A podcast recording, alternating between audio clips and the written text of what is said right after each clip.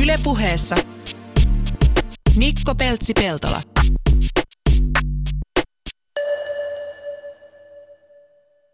Ja oikein hyvää kansallista pyöräilyviikkoa.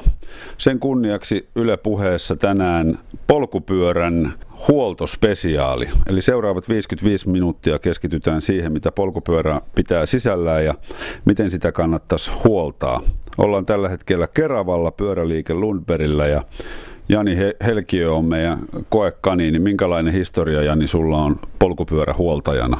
Tota, no mä aloitin kesätöissä, olisiko ollut 95-96 ja nimenomaan huoltohommista. Ja lähinnä silloin tota, vanhemmalle kollegalle pesin osia aluksi, ennen kuin sitten pääsi varsinaisesti itse tota, tekemään niitä koko huoltoja. Et ihan niin kuin sieltä perusasioista aloitettu.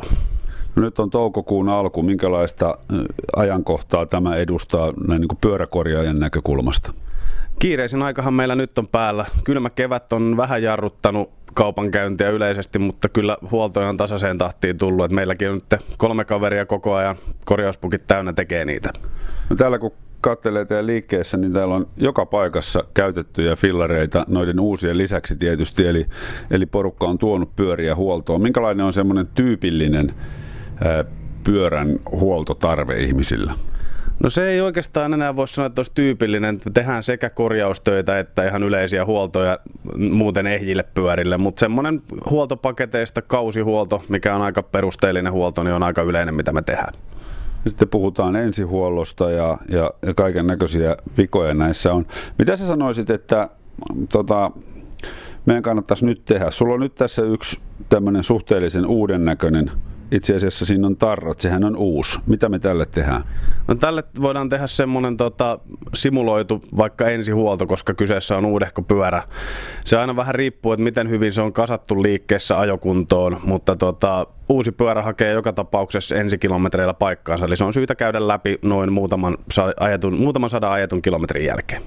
Eli kun nämä fillarit tulee tuolta maailmalta pahvilaatikoissa, niin ne, ne liikkeessä ensin kootaan. Missä muodossa ne yleensä tulee? No suurin osa tulee noin 80 prosenttisesti kasattuna, eli sieltä saattaa olla etupyörä on irti, ohjaintangot on irti, vairit yleensä on paikallaan, mutta ne on, saattaa olla vähän pyörästä riippuen, säädöt on sinne päin. Eli kaikki ruuvien muttereiden kireydet, vaihteiden jarrujen säädöt, kaikki tämmöiset on syytä käydä läpi uuteen pyörään ennen kuin sitä asiakkaalle luovutetaan.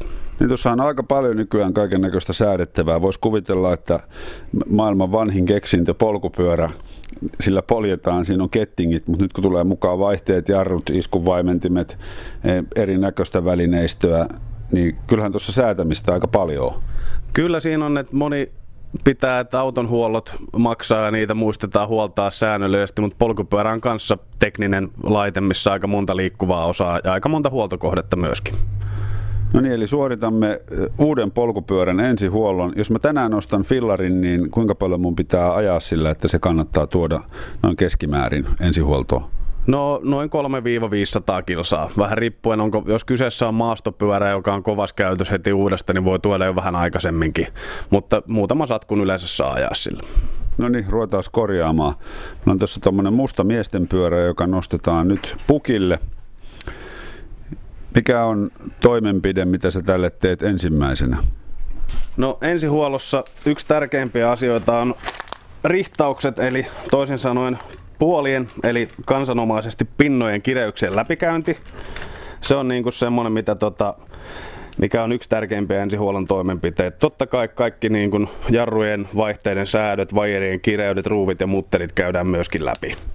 Tuo muuten tuo rihtaus eli vanteen, vanteen tota, suoruus ja pinnojen kiräys, yksi semmoinen juttu, mitä mä en ikinä ole oppinut. Mäkin olen ollut vuonna 1987 elämäni ensimmäisessä kesätyössä silloisessa Vartiokylän pyörässä eh, Itä-Helsingissä ja siitä ei tullut mitään. Se ei ole niitä helpoimpia pyörän korjausasioita. Ei ole ja se on semmoinen, minkä moni jättää ammattilaisen tehtäväksi. Siihen on ihan syynsä, että se, että vanne on suora, ei vielä riitä. Että sen pitäisi lisäksi olla myöskin pyöreä keskellä siihen pyörän napaan nähden ja sitten pinnojen eli puoleen pitäisi olla suht tasakireydellä vielä, että se pysyy, pysyy ryhdissäänkin se kiekko. Niin se saa aika kovaa kyytiä ajossa.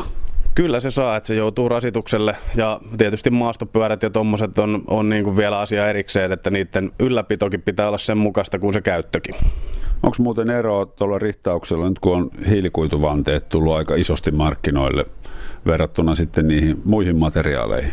Kyllä se on tota, tarkempaa, ei pelkästään sen vanteen materiaali, vaan yleensä kevyissä hiilikuituvanteissa on paljon harvemmassa puolat myöskin, eli niitä on vähemmän per, per vanne. Niin silloin tota, heiton, heiton rihtaaminen suoraksi on vähän haastavampaa. No jos toi pyörii nyt silmämääräisesti suorassa toi fillari, niin tarviiko sille tehdä mitään? No silloin tietysti pitää tarkastaa, tarkastaa puolien kireys, että jos ne on löystynyt tasaisesti, niin silloin vanne on edelleen suora, mutta se saattaa silti vaatia rihtausta. No niin, pistä homma toimimaan. Aloitetaan eturenkaasta. Nyt pistetään toi pyörimään. Tämä pyörä on siis ilmassa kiinni tuosta rungosta tuollaisella pukilla, niin näitä pyöriä voidaan pyöritellä tässä ilman, että pyörä liikkuu mihinkään. Oliko se suora? Siinä on vähän, tota, vähän heittoa toiseen suuntaan. Eli nyt tähän tässä tapauksessa pitää irrottaa kiekko ja laittaa se rihtaus pukkiin. Eli paikallaankin voi rihdata, mutta parempi tulos tulee varsinaisessa rihtaustelineessä. Eli nyt otetaan eturengas irti. Joo, siirrytään sitten toiseen huoneeseen rihtauspukin luokse. Eikö sekin ole nykyään aikamoista tota, tekniikkaa tuo rihtauspukissa käyttö? No ei se, siinä ei ole muutosta varsinaisesti tullut tässä, että kaikki edelleen, vaikka vanteita on eri materiaalia ja muuta, niin perusperiaate on kyllä ihan sama. Noin, nyt on rengas irti ja sitten siirrytään rihtauspukin ääreen. Ylepuheessa Mikko Peltsi-Peltola.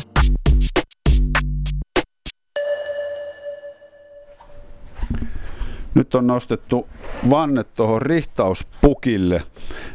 Mitä rihtauspukki sanana ylipäätänsä tarkoittaa?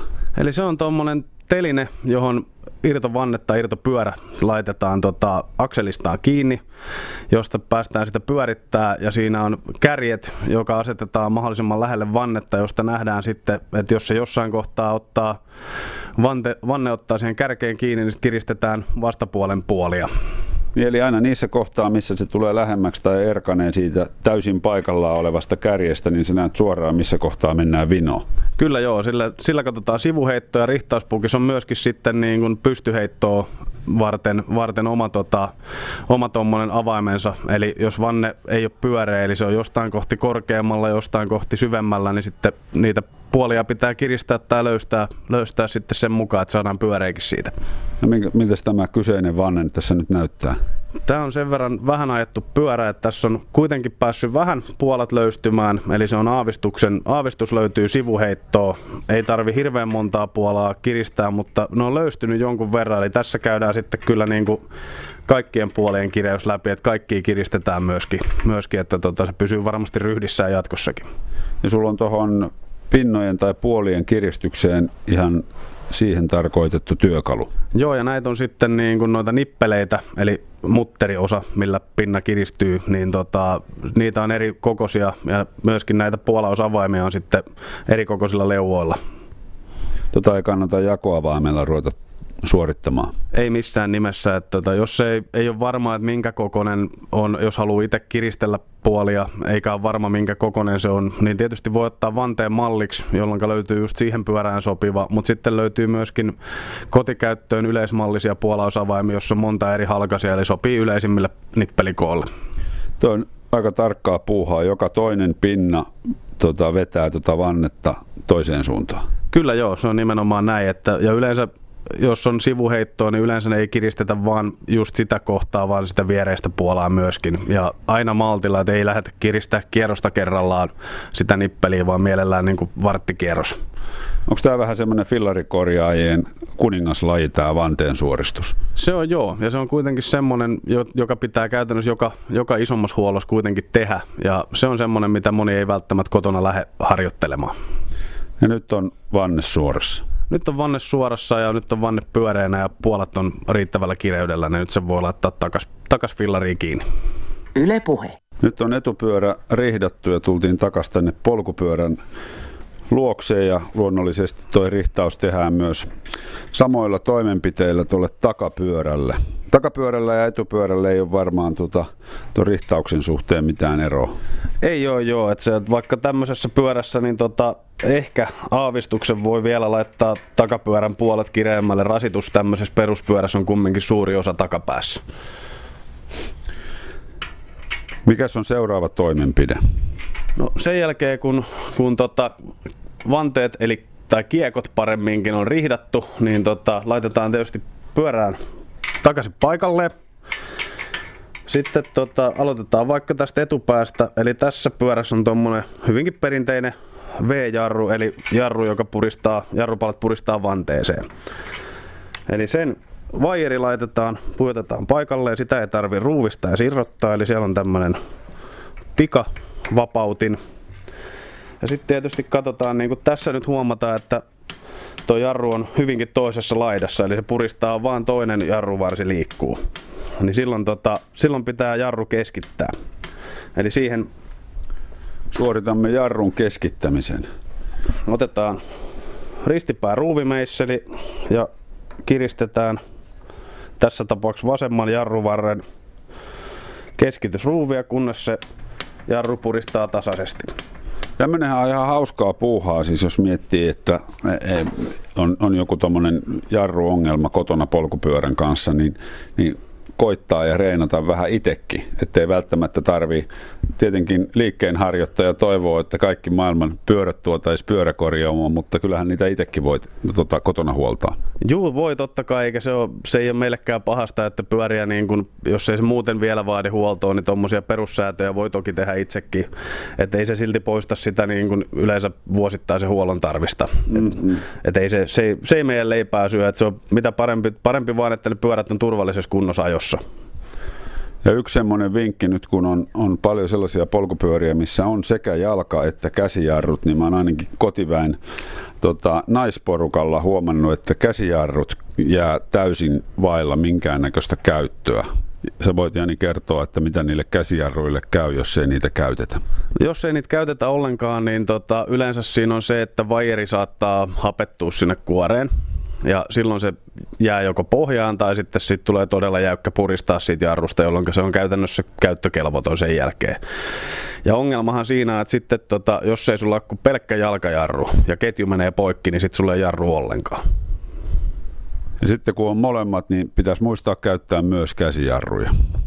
No nyt on, tässä on siis takana on jalkajarru ja yksi käsijarru edessä tässä kyseisessä polkupyörässä, mitä nyt huolletaan. Seuraava toimenpide. Seuraava toimenpide, kun, kun nyt etupyörä on paikallaan, jarru on säädetty, vanne pääsee pyörimään vapaasti ja jarru puristaa keskelle, niin keskitytään tuohon takapäähän. Eli siihen kun on laitettu nyt takapyörä takas paikalleen, vajeri on paikallaan, niin sitten tietysti ketjun kireys on semmoinen, mikä tässä pitää säätää. Eli tämmöisessä jalkajarrullisessa seiskavaihteessa sen pystyy säätämään, eli takapyörää liuutetaan tuolla haarukan hahloissa, kunnes ketju on halutulla kireydellä.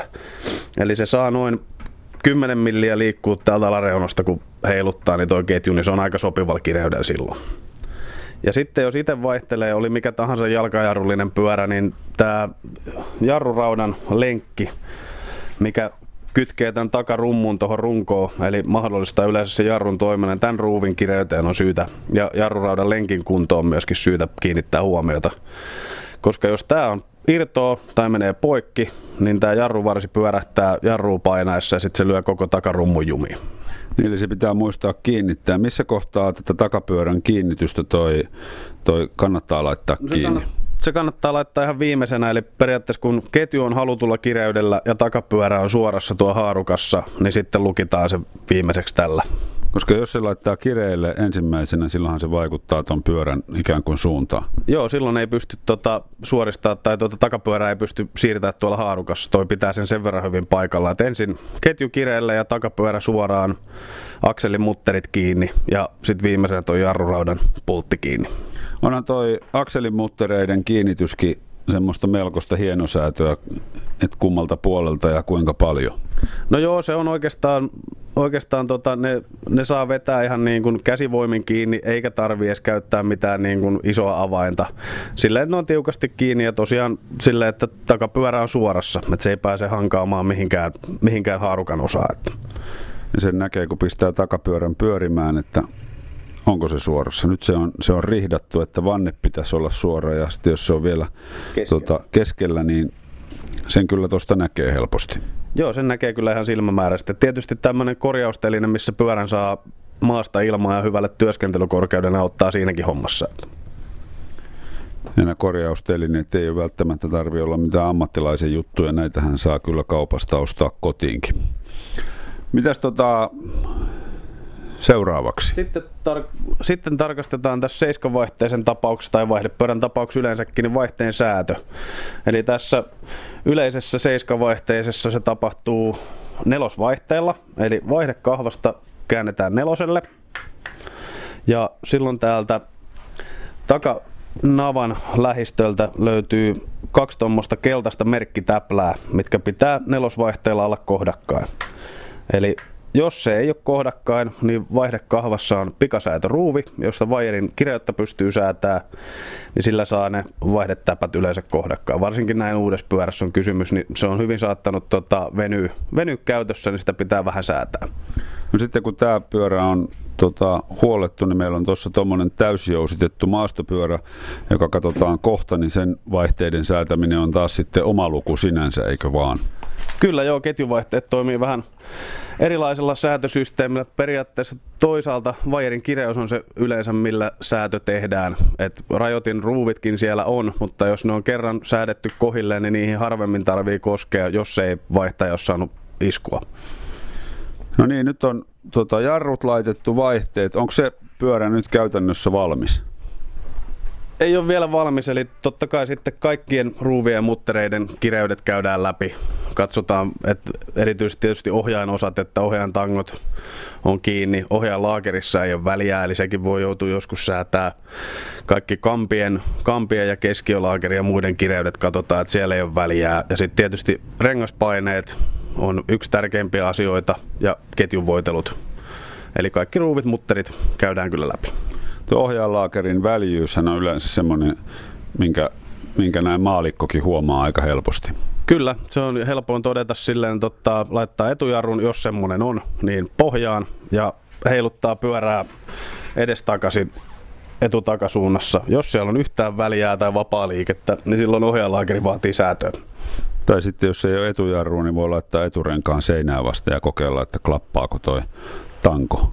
Kyllä juurikin näin. Ja sitten jos siellä on välystä, niin se voi, voi tulla tota, tämmöisessä peruspyörässä, missä on vielä perinteinen kiilalla kiristettävä ohjaajan kannatti, se voi tulla myöskin siitä ohjaajan kannattimesta se välys. Eli silloin tarkistaa, että kaikki on kiinni. Ja ohjaajan laakeri tämmöisessä perinteisessä kierrelaakerityyppisessä niin vaatii, vaatii tota semmoista ohutta erikoislaakeriavainta, että sen saa kunnolla kiristettyä. Joo, muistan joskus, kun on kauhulla katsottu, kun tota on vasaralla pitänyt tota pulttia hakata alas, että se lähtee pyörimään siitä. Joo, se on tietysti yksi hätäkeino, mutta ei, ei järi suositeltava sellainen. Entäs jos tota renkaassa on klappia? Sitten jos tota, laakereissa on välystä, niin ne tietysti pitää säätää ne välykset pois ja se riippuu aina vähän pyörän navasta, että mitä työkaluja se vaatii. Yleisesti se vaatii tota, ohuet kartioavaimet ihan normaali kiintoavaimen lisäksi sitten, että se saadaan myös lukittua se säätö. Niin kuin tuossa on ulkopuolella nämä pultit, niin tuolta löytyy sitten kun sen ottaa irti tuon renkaan, niin myös muita muttereita tuolta, tuosta, tuolta akselilta. Kyllä joo, että siellä on niin kuin tämmöisessä seiskavaihteisen tapauksessa niin tuolle oikealle puolelle ei pidä koskea. Sitä ei saa lähteä sieltä purkaa missään nimessä. Että täältä jarrun puolelta löytyy sitten löytyy Tuossa näkyykin itse asiassa lukitsin mutteri ja sitten on se varsinaisen niin kuin navan kartion säätömutteri. Niin sieltä tulee tavarat syliin, jos tuolta ketjun puolelta purkaa. Joo, siinä on se, että sitten sen kokoaminen taas käyttökunto on hieman haastavampaa, että tuommoinen seiskavaihteinen rumpuvaihde pitäisi aina purkaa jarrun puolelta. Onko tämä pyörän, pyörän itsehuolto semmoinen, että, että kuinka paljon sä niin kuin ylipäätänsä semmoiselle henkilölle, joka nyt ei ole pyörien kanssa paljon pulannut, niin voisit suositella, suositella minkäännäköisiä kokeiluja? No perustoimenpiteitä voi, voi suositella lämpimästikin, eli mitä itse voi ja kannattaa tehdä on tietysti pyörän puhtaanapito erityisesti voimansiirron osalta, jarrujen osalta. Se pidentää sen voimansiirron ja pyörän käyttöikää muutenkin. Käytännössä kaikki ruuveja ja muttereita voi käydä ja kannattaa käydä säännöllisesti itsekin läpi. Perusvaihteen säätö niin kuin tämmöisessä seiskassa niin on semmoinen, että et sä varsinaisesti sillä rikon mitään, kun tietää sen periaatteen vaan, että miten se säädetään. Siinä ei hirveästi voi mennä vikaan. Sitten tietysti isommat remontit, just tuommoinen rumpuvaihteisen varsinainen niin kuin navan huolto, niin se on ehkä semmoinen, minkä jos ei ole kokemusta tai sitten erittäin hyviä ohjeita, niin jättäisin ehkä liikkeen tehtäväksi. Ollaan tällä hetkellä Keravalla pyöräliike Lundbergillä ja Jani Helki on tässä opastamassa pyörän huoltoon. Jos sä nyt vähän jo avasit tota, tota pyörän huolenpitoa tai kunnossapitoa, minkälaisia tota, me suomalaiset, jos näin yleistetään, niin ollaan pyörän, pyörän huolehtijoina. Tässä maassa on kuitenkin miljoona erilaista keliä ja ihan pikkusen täällä etelässä myös tuota suolaa. Joo, se on totta. Ja suola, talvikeli varsinaisesti ei ole pyörälle haitaksi, suola on. Ja tota, sanotaan näin, että ylläpitäjiä on no niin monta kuin on kuljettajaakin. Että Osa on hyvinkin harrastuneita ja pystyy tekemään isotkin remontit itse ja se on osa heille sitä, sitä pyöräilyharrastusta, että pystyy ropaamaan mahdollisimman paljon. Mutta sitten on semmoisia, jotka tota, ei oikein muuta tee kuin aja. Ja tietysti me korjataan ne pyörät, mutta silloin pitää varautua siihen, että siihen pyörähuoltoon saattaa mennä sitä aika paljon varaosia ja muuta esimerkiksi talvikauden jäljiltä. että jos silloin vaan ajettu, sitä ei ole hirveästi pesty, ei ole voideltu, niin silloin monesti voimansiirron osia joutuu uusimaan renkaita mahdollisesti. Et tiesuola, mitä täällä etelässä niin kuin sanoit, niin viljellään, niin se on kyllä tekee hallaa metalliosille. Tuota, pyörän pesussa muistan aina, kun on painepesureista varoteltu. Joo, se on, se on, ei kannata välttämättä lähteä painepesurilla pesemään. Se on tarkkaa hommaa siinä mielessä, että painevesi tekee laakeristojen rasvoille hallaa, eli pesee ne pois just niin kuin pyörän navat, kaikki ohjaanlaakeristot, keskiölaakerit ja muut. Et jos sinne kovalla vesisuihkulla suihkulla päästelee, niin tota, se voi olla, että ne ei ole enää hirveän pitkäikäiset ne laakerit sen jälkeen. Eli miedolla paineella, mitä muuta kuin pestään pyörää? Tota, voimansiirtoketjut, rattaat, tuommoiset vaihteen siirtäjät voi pestä niin kohtuu tymäkälläkin pesuaineella. Kumi- ja muoviosat olisi syytä pestä vähän miedommalla. Eli jos nyt ei ole letkuu, puutarhaletkuu käytössä, niin ihan vaan niin ämpäriä, ja, ämpäriä ja tota, mietoa pesuainetta vanhalla tiskiharjalla saa hyvin hinkattua voimansiirro-osatkin. Ja sitten huuhtelu vedellä, kuivaus mahdollisuuksien mukaan ja sitten tietysti niin liikkuvien osien voitelu pesun jälkeen. No miten toi, toi itselle ainakin toi ketjun puhdistus on aina ollut semmoinen akilleen kantapää, että ketju koostuu pienistä osista, siellä on pieniä välejä, mihin kertyy älytön määrä likaa. Millä se saadaan putsaa, puhdistettua? Mitä useammin se pesee, niin sen helpommin se lähtee puhtaaksikin, mutta tota, siihen on olemassa ihan niin kuin kaupallisia ketjupesureita, jotka ei vaadi edes ketjun irrotusta polkupyörästä. Eli sinne laitetaan, pesuriin laitetaan ketjunpesuaine ja siinä on karkeat harjakset, jotka sitten kun pyöritetään polinkampeen eteenpäin, niin pesee sen ketjun sieltä väleistä myöskin. Semmoinenhan kuulostaisi kätevältä. Se on erittäin kätevää. Että silloin ketju ei tarvitse irrottaa. Toki irrottamalla sitten, jos haluaa, niin voi liottaa liuottimessa ja vanhalla hammasharjalla vaikka hinkata joka nivelen puhtaaksi, mutta se on tietysti vähän työläämpää. Niin, ja sitten kun käy yhden kuralenkin, niin se on samannäköinen. Se on samannäköinen, mutta toisaalta jos heti tuoreeltaan vaikka metsälenkin jälkeen se ketjun pesee, niin se lähtee aika helposti vielä irti. Niin ja varmaan tota, sitä liotusta ei ehkä, silloinhan joudutaan ketju katkaisemaan ja sehän ei tee koskaan ketjulle hyvää, vaikka ihan semmoinen perustoiminta sekin on.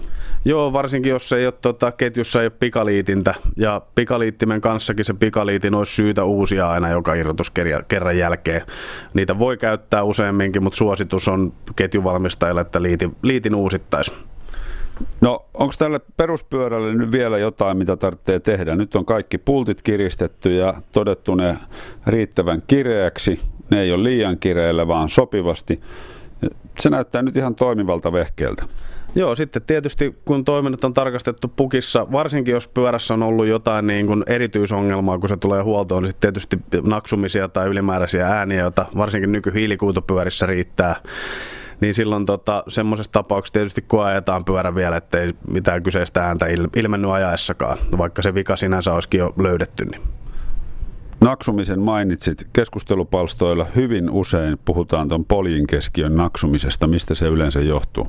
Se on yleensä, tota, se saattaa johtua joko jos on paljon ajettu pyörä, niin huonosta laakerista tai kuluneesta laakerista, mutta se saattaa myöskin johtua ihan mikroskooppisen pienestä laakerin liikkeestä rungon siellä laakerin pesässä. Eli kaikki tuommoinen ylimääräinen liike, kun sulla on ohut, ohut runko, oli se alumiini tai hiilikuitu, niin se resonoi aika voimakkaasti, eli silloin siitä tulee häiritsevää naksumista. Se voi olla kuiva, kuiva tai vähän löysällä tai mitä vaan. Ja sitten kun se alkaa naksua, niin se pikkuhiljaa naksuu lisää ja lisää ja lisää, jos ei sille tee mitään. Kyllä juuri näin ja sanotaan, että nyt kun kaiken näköiset suoraan rungossa olevat laakerit ja niin sanotut prässätyt pressfit-laakerit on yleistynyt, niin vähän on äänetkin yleistynyt sitä myöten. No sitten siirrytään tuonne tota, täysjoustopyörän maailmaan. Ylepuheessa Mikko Peltsi-Peltola. Ollaan Keravalla pyöräliike Lundbergillä Jani Helkiön kanssa suorittamassa polkupyörien keväthuoltoja. Tänään Yle puheessa siis tota, pyöränhuoltospesiaalia. Nyt on tuohon korjauspukille nostettu tuommoinen täysverinen täysjoustopyörä. Termit haltuun. Peruspolkupyörä, siinä ei ole mitään jousituksia. Tätä kutsutaan täysjoustoksi. Millä termeillä näitä pyöriä ylipäätänsä kutsutaan? No täysjouston yleinen nimitelmä on täpäri, joka Pyörä on siis semmoinen, jossa löytyy, löytyy jousitus sekä etu- että takapyörälle. Hyvinkin yleisiä maastopyöriä nykyään. Etujousitettuja on paljon, mutta paljon on myös näitä myös takapäästään joustavia. Ja sitten jos on edessä jousi, mutta takana ei, silloin se on jäykkäperäinen maasturi. No niin, nyt on termit hallussa ja tässä on siis edessä jousto ja takana. Kuinka paljon tässä on tätä joustoa? Siitäkin paljon aina puhutaan. No tämä pyörä on semmoinen yleiskäyttöön soveltuva maasturi, jossa on 12 senttiä joustoa sekä edessä että takana. Ja minkälaisia toimenpiteitä tälle pyörälle nyt on tarkoitus tehdä? Mikä tämän potilaan tila ensinnäkin tällä hetkellä on? Tämän potilaan tila on semmoinen, että tällä on nyt niin kuin käytännössä kesä ajettu ajettu, ei hirveän rankassa käytössä ollut, mutta tota, kausihuollon toimenpiteet tällekin pitää tehdä. Onko tässä jotain vikaa vai onko tämä ihan vaan tämmöinen yleis, ikään kuin autolla on määräaikaishuolto, sille ei tarvitse välttämättä mitään vikaa olla? Joo, tässä ei mitään mainit, asiakas ei ole maininnut mistään vioista, että halusi vaan tarkastaa, että kaikki toimii niin kuin pitääkin niin tulevaa kautta varten. No niin, aletaan hommiin. Mistä sä aloitat? No niin kuin äskeisen pyörän kanssakin, niin, niin tota, kiekkojen eli vanteiden rihtaus on se, se mitä tällekin tehdään. tehdään. Ja sitten tota, tässä tulee tietysti levyjarrujen ja ton jousituksen myötä muutama muu muuttuja lisää. Eli lisää liikkuvia osia toisin sanoen. Ja vaihteisto on myös erityyppinen, eli tässä on kaksi eturatasta ja 11 takaratasta, eli avovaihteisto. No niin, rupeapa hommiin. Rihtauksia me nyt ei varmaan nyt tässä suoriteta, kun ne, ne testattiin jo tuossa. Tähän ei tämmöisen pyörän rihtaus ole sen kummempi operaatio kuin tuon peruspyöränkään. Ei täysin sama periaate. Tässä on vielä tuommoinen ihan alumiinivanne ja kohtuu monipinnanen pinnanen, tota, kiekko, niin per, periaate on täysin sama. No niin, miten nuo vaihteet? No vaihteet on semmoista, ne tietysti niiden säädön pystyy tuossa havainnoimaan, kun pyörää korjauspukissa ja ne käytetään kaikilla vaihteilla. Eli pyöritellään kampea, käytetään koko skaalan läpi. Ja sitten tietysti kiinnitetään huomiota, että se ei pääse toi ketju ensinnäkään tuolla isommalla takarattaalla ei pääse tonne hyppäämään rattaalta yli, eli tonne pinnojen väliin. Se säädetään sitten, jos tarpeen, rajoiteruuveilla.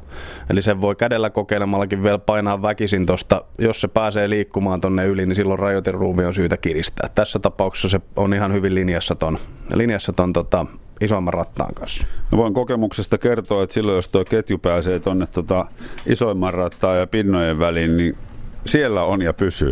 Joo, se helposti jää sinne jumiin. Tässä pyörässä nyt on semmoinen puolasuojus, eli muovinen, muovinen lärpäke tuossa isomman rattaan takana, mikä vähän jeesaa sitä, että pinnat ei välttämättä hajoa, jos se pääsee hyppäämään.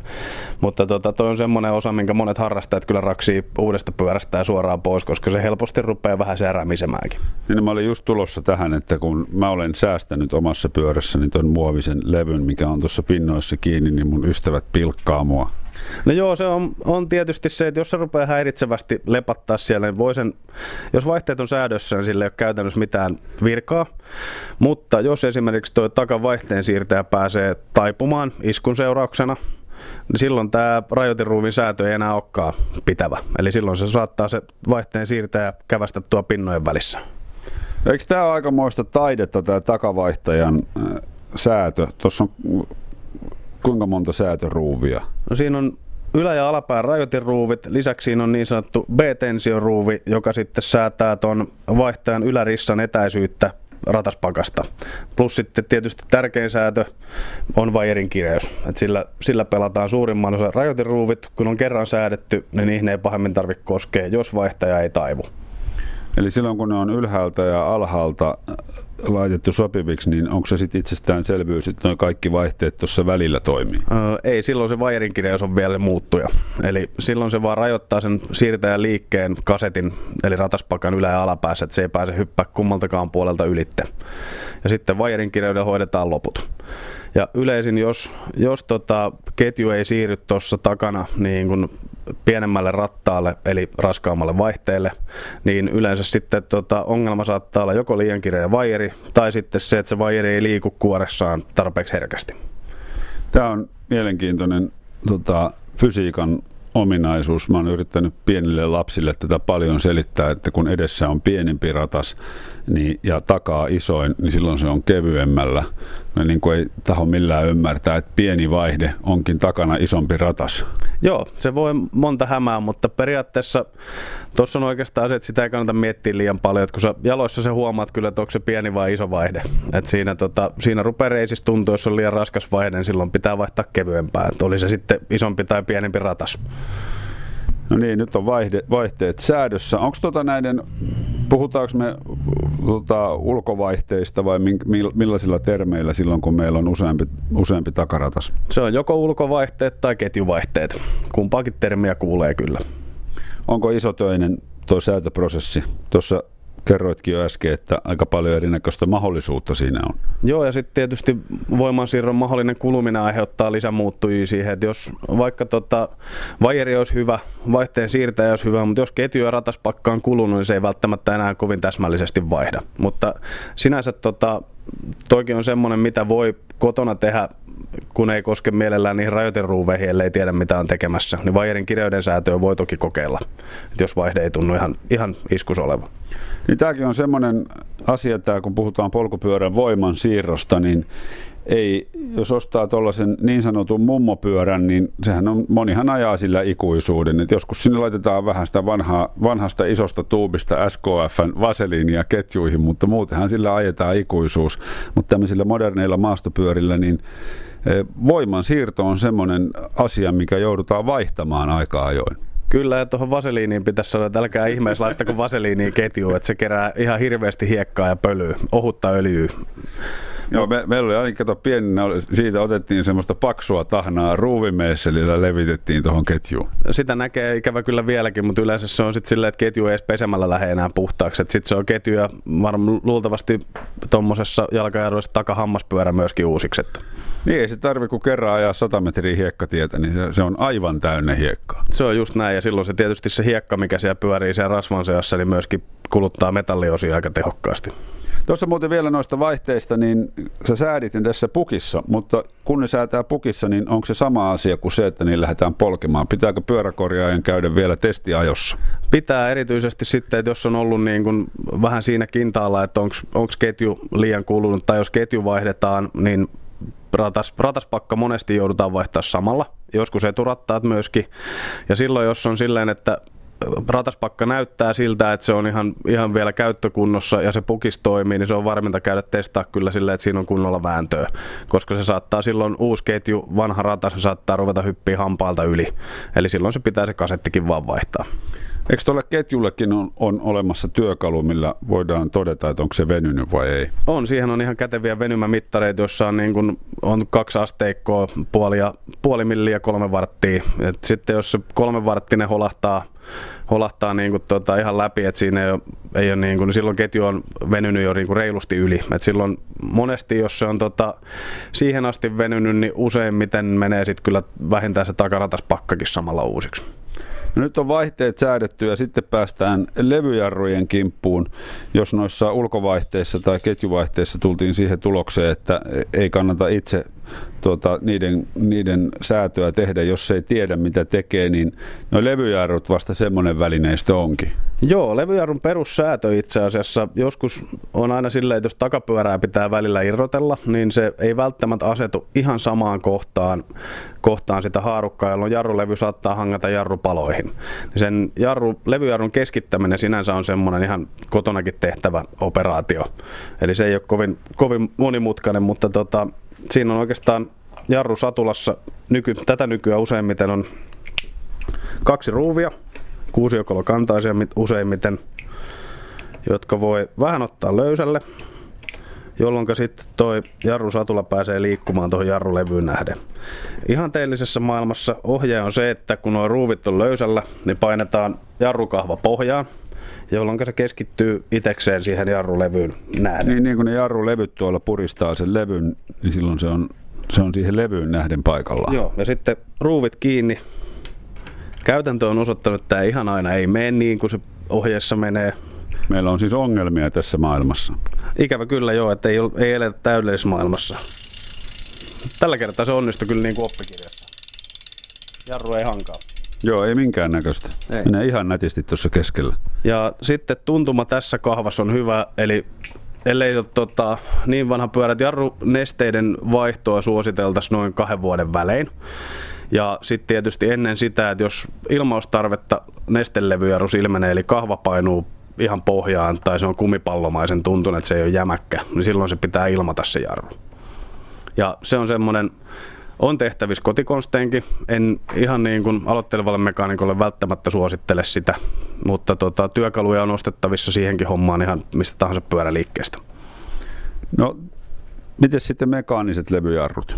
No mekaaniset levyjarrut on sinänsä niin kuin simppelimpiä kuin nestejarrut, joskin ne vaatii säätöä, mitä nestelevyjarrut ei vaadi. Eli siellä on vaijeri niin kuin vannejarrussakin, joka venyy käytössä. Plus, että se vaijerin liike siellä kuoressa on semmoinen, mikä vaikuttaa sen jarrun tuntumaan ja tehoon myöskin.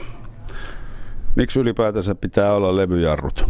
Kyllä se on, tota, no maastopyöristähän se on lähtenyt, että kyllähän niiden teho, teho ja tota, palojen kulutuskesto on ylivertainen vannejarruihin nähden. Ei sillä, etteikö vannejarrullakin pärjäisi, niissä on pärjätty alamäkikisoissakin aikanaan, mutta tota, kyllä se jarruteho ja sitten levyjarrujen huolettomuus on myöskin plussaa siinä.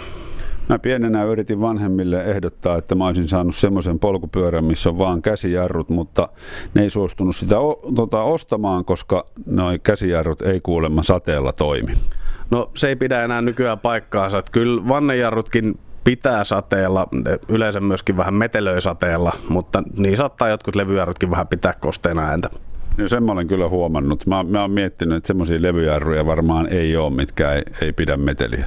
No kyllä jossain olosuhteissa melkein niin kuin joka jarru pitää jonkunnäköistä ääntä. Tietysti levyn puhtaus, palojen kunto, kaikki vaikuttaa siihen. Et tota, mutta ei ne ihan äänettömiä ole kuitenkaan. Mutta levyjarrujen teho pysyy kyllä sitten huonoissa olosuhteissa vannejarruun paremmin. Ja sittenhän noissa alamäkipyörissä, missä jarrutehoa vaaditaan vielä enemmän kuin tämmöisessä perusmaastopyörässä, niin tuolla jarrulevyn koolla on varmasti merkitystä. Joo, siellä käytetään niitä isoimpia 200-203 millisiä jarrulevyjä. Et samat periaatteessa puristimet, niihinkin löytyy vähän vielä tehokkaampia jarrusarjoja, missä on sitten tuossa jarrusatulassa enemmän mäntiä, jotka puristaa paloja sitä levyä vasta, että sieltä saadaan sitten lisää tehoa vielä. Missä suhteessa muuten, nyt kun vasemmalla puolella on etujarru ja oikealla puolella on takajarru tuossa tangossa, niin missä suhteessa yleensä suosittelet, että jarruja käytetään? No kyllähän se periaatteessa etujarrulla se pyörä pysähtyy tehokkaimmin, tai sanotaan, että se pysähtyy tehokkaimmin molempien jarrujen yhteispelillä. Et paino kuitenkin pyrkii, ajan paino siirtyy jarruttaessa eteen, niin kyllä sitä etujarrun käyttöä suosittelen opettelemaan ihan niin kuin vaikka tasaisella ajaessa ja tekemällä testijarrutuksia, niin se tulee sieltä, jos ei ole käsijarrulliselle pyörälle ennen ajanut.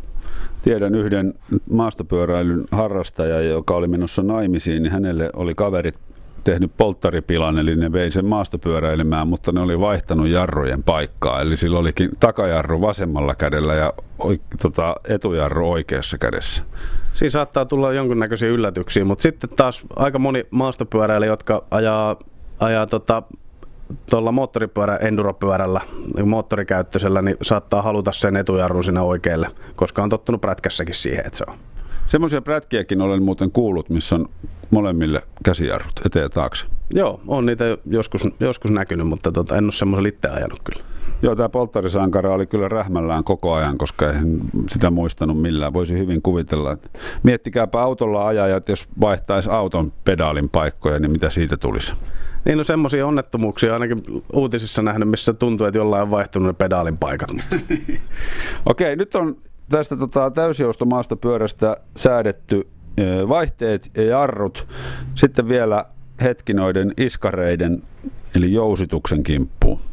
Joo, eli tässä tapauksessa ajotunteja on niin vähän, että jousitukselle ei varsinaista huoltoa tarvitsisi tehdä, mutta ne on myöskin kuluvaa osaa, eli keula, eli joustohaarukka ja takaiskun vaimen, niin molemmissa on öljyvaimennus, siellä on tiivisteet, mitkä vaatii uusintaa välillä.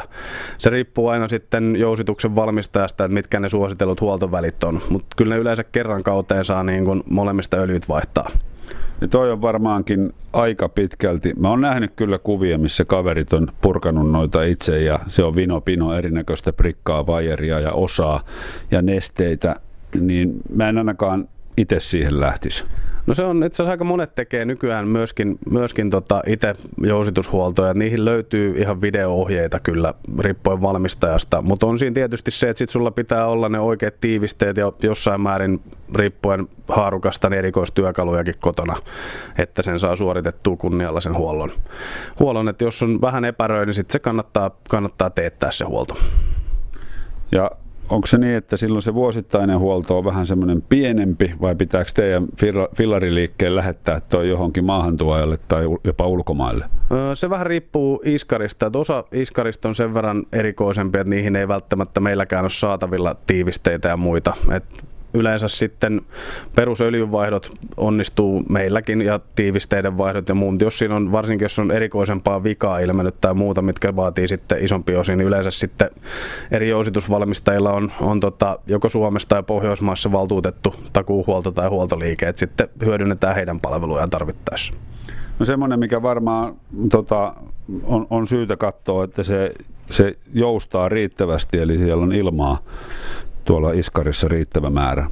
Joo, se on totta, että se ei saa niin painua, eli painumahan säädetään aina kuskin painon mukaan ja vähän ajotyylinkin mukaan. Yleisimmät ongelmat niin kuin takaiskareissa, jos se menee rikki, ne on niin sanottu stuck down, eli iskari jää silloin sinne painuneeseen asentoonsa eikä palaa enää ylös.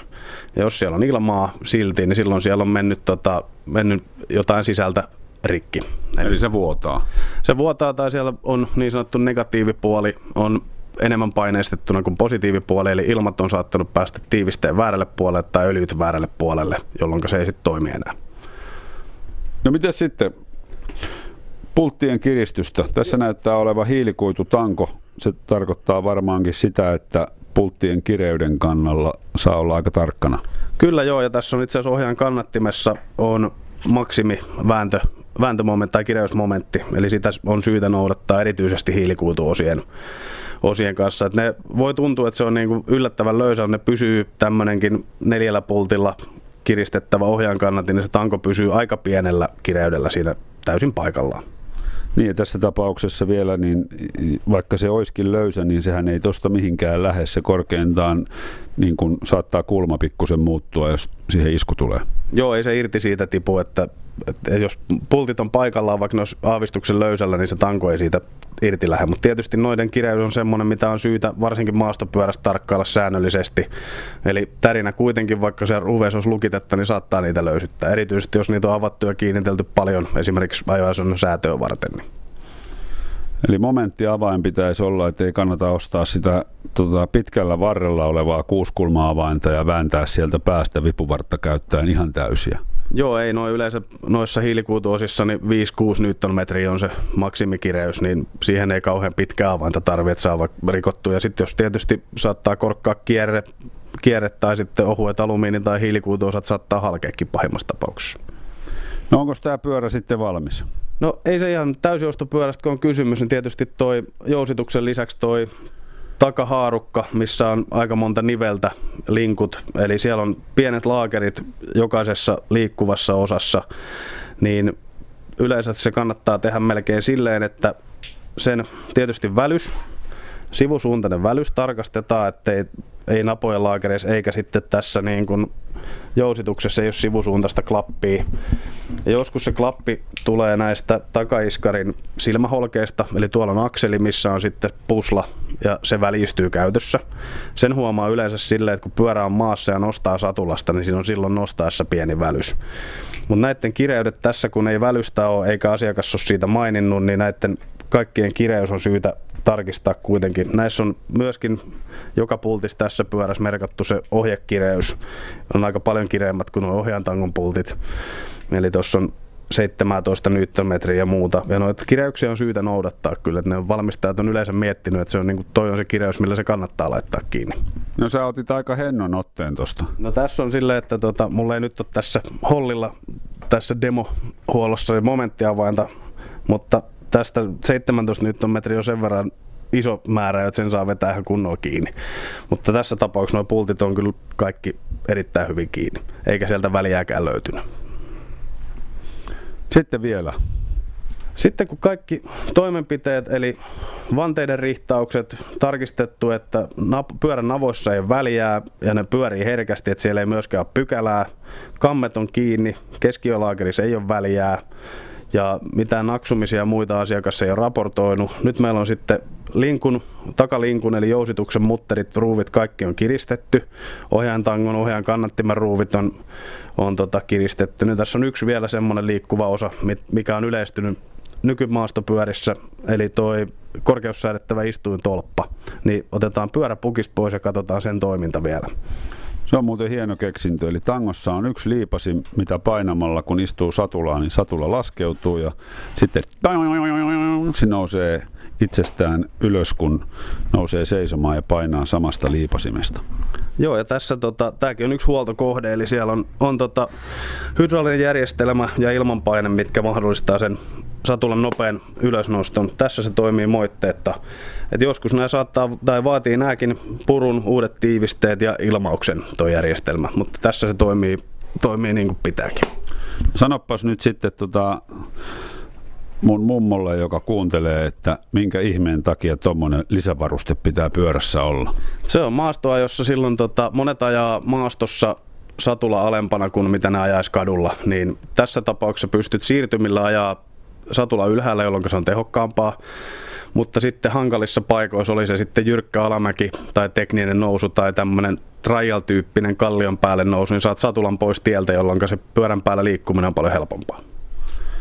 Juuri näin. Ja siinä on nyt vekotin valmiina. Siinä on vekotin, valmi, siinä on vekotin valmiina ja koeajoa vailla. Et nyt et, tota, täytyy käydä vaan testaamassa, että kaikki jarrut ja muut toimii. Jos uusia jarrupaloja olisi tähän vaihettu, niin tasaisella pitäisi tehdä semmoinen niin sanottu sisäänajojarrutukset muutama kerta. Niin tota, silloin ne palat asettuu levyyn nähden paremmin ja asiakas ei ole yllättynyt sitten, kun se menee ensimmäiseen alamäkeen, että mitäs nyt, että jarru ei oikein olekaan sillä tasolla kuin on tottunut. Ylepuheessa Mikko Peltsi-Peltola. Kansallisen pyöräilyviikon kunniaksi tänään meikäläisen ohjelmassa on pyörän huoltospesiaali. Jani Helkiö tässä pyöräkorjaajana. Tuota, Onko pyörähuollosta vielä jotain, mitä sulle tulee mieleen, mitä pitäisi ottaa huomioon?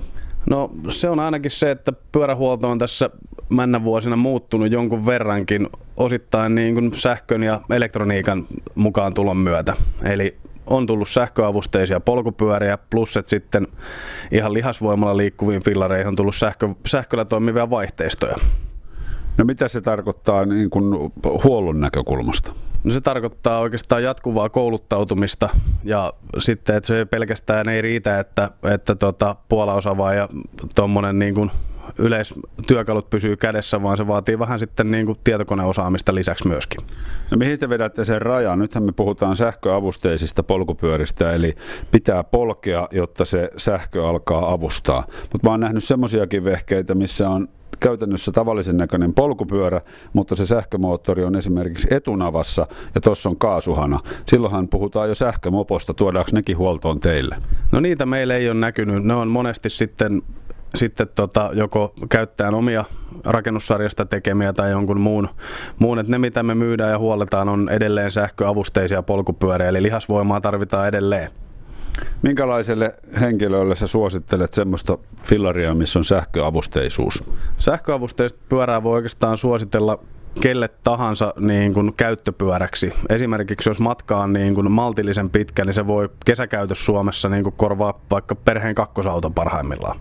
No, mutta tiedän pari semmoista perhettä, jotka on tehnyt sen valinnan, eli sähköavusteinen fillari on tullut, eikä tullut toista autoa. Sehän on hieno juttu. Se on erittäin hieno juttu ja edelleen semmoinen niin kuin harhakäsitys ihmisillä, jotka ei ole ajanut sähköavusteisella pyörällä on se, että se on jonkunnäköistä huijausta, mutta sehän ei pidä paikkaansa, että päinvastoin, että jos se saa ihmisiä liikkeelle, se, että se on vähän helpompaa se pyöräily tai voi käyttää sitä avustusta ylämäissä tai vastatuulessa, se on enemmän kuin hieno juttu. Ja edelleen jalat tekee töitä, hapenottoelimistö ja sydän tekee töitä.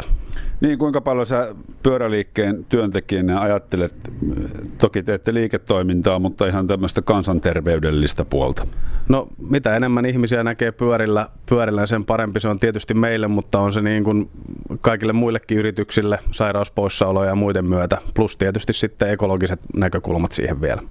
Kuinka paljon pyöräkorjaa ja Jani Helkiö itse tulee pyöräiltyä? Liian vähän, varsinkin keväällä ei oikein tuppa kerkeä, kun tulee tässä, tässä toimessa vietettyä niin paljon, mutta kyllä mulla sekä maantie että maastopyörä löytyy ja tota, kummallekin olisi tarkoitus kerryttää kilsoja, kilsoja tulevalla kaudella. Ehkä joku pyörätapahtumaankin voisi osallistua.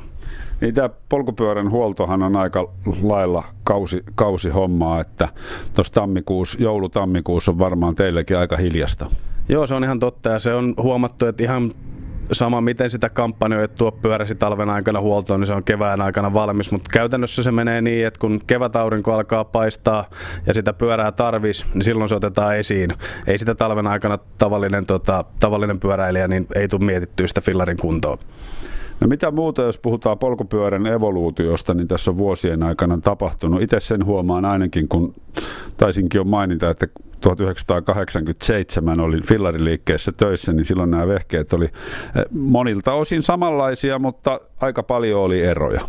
Joo, siis eihän kukaan ole keksinyt pyörää uudestaan, mutta tota, onhan niihin kaikki, kaikkia juttuja tullut lisää, mitkä vaatii sitten myöskin niin kuin huoltajan näkökulmasta erikoisosaamista. Yksi isoimmista innovaatioista harrastepyöriin on sähköllä toimivat vaihteet, jotka tulikin tuossa mainittu. Että ne on äärimmäisen hieno, hyvinkin tota, varmatoiminen systeemi, mutta sitten niiden ne vaatii päivitystä ja muuta tietysti, mikä sitten huollossa pitää ottaa huomioon. Mikä siellä on virran tuotto? Siellä on sähköjärjestelmässä on pieni akku, yleensä nykyään rungon sisässä piilossa tai satulaputkessa, joka sitten no yleensä kestää 1000-1500 kilsaa ylikin yhdellä latauksella, eli ei tarvitse joka lenkin jälkeen ladata. Niin, mä just piti kysyä, että miten sitten, jos se hyytyy se akku, niin hyytyykö vaihteet? No yleensä riippuu vähän valmistajasta, mutta yleensä siinä on se, että tota, jos virta alkaa olemaan vähissä, niin ensin, ensin tota, etuvaihteen siirtäjä putoo pois pelistä ja se ei jää silloin raskaammalle vaihteelle. Et siellä on vielä sitten vähän virtaa sitä takavaihtajaa vaihtaa, mutta sitten tietysti jos se on ihan, ihan loppu se akku, niin sitten toki vaihteet ei siirry enää. No näin lapsiperheellisenä mä oon saanut painia kotona ja on, on nyt tätä lastenpyörien hankintaa, niin minkälaisia fillareita sä suosittelisit lapsille? Meillä käytiin esimerkiksi semmoinen keskustelu kotona, että saako kuusivuotiaalla olla vain pelkät käsijarrut ja tultiin siihen tulokseen, että saa ja hyvin on mennyt. Joo, ja se on aika yleinen tämmöinen painin aihe perheissä, että tota, op, mutta toisaalta mitä nuorempana lapsi niitä oppii käyttää, niin sen nopeammin se oppii myöskin niitä käyttää. Ja sitten siinä on se, että monet vanhemmat vierastaa niitä käsijarruja enemmän kuin lapsi itse. Ja siinä on sitten taas se, että käsijarrut on kuitenkin, kun niitä oppii käyttää, niin nopeammat äkkitilanteessa pysäyttää se pyörä. Plus sitten kun etujarruukin oppii käyttää, niin se pyörä pysähtyy tehokkaammin kuin pelkällä jalkajarrulla. Se oli hieno kannanotto. Ja sitten käsijarrut mahdollistaa tietysti suuremman määrän vaihteita. Pääsee jyrkempiä ylämäkiä ylös. Kyllä joo, välityksiä löytyy enemmän ja sitten yleensä saadaan siitä pyörästä vielä, vielä tota, jonkun verran kevyempi painoltaan. Et monet peruslastenpyörät on niin kuskin painoon nähden hirmu painavia. Et ketjuvaihteisista saadaan rakennettua järkevällä hinnalla kevyempiä kokonaisuuksia. No nyt on sitten yksi, mikä on viime vuosina, muutama vuosi sitten tullut suuren suuri muoti. Mä olen kuullut, että saksalaisissa suurissa pyörätehtaissa ihmetellään, että mitä hemmettiä te siellä Suomessa teette, kun siellä myydään niin paljon läskipyöriä. Joo, se on ollut, ollut miellyttävä piristysruiske niin kuin koko tietysti pyörien myynnillä, mutta yleensä pyöräilyharrastukselle. Että monet ihmiset, jotka ei välttämättä muuten harkitsisi maastopyörän ostoa, niin on lähtenyt sitten läskipyörän selässä luontoon. Ja osa ihmisistä on semmoisia, jotka muutenkin liikkuu luonnossa, mutta läskipyörällä pystyy tekemään pidempiä päiväretkiä esimerkiksi. Hyvä, kiitoksia ja vielä kerran hyvää kansallista pyöräilyviikkoa kaikille. Kiitos. Ylepuheessa Mikko Peltsi-Peltola.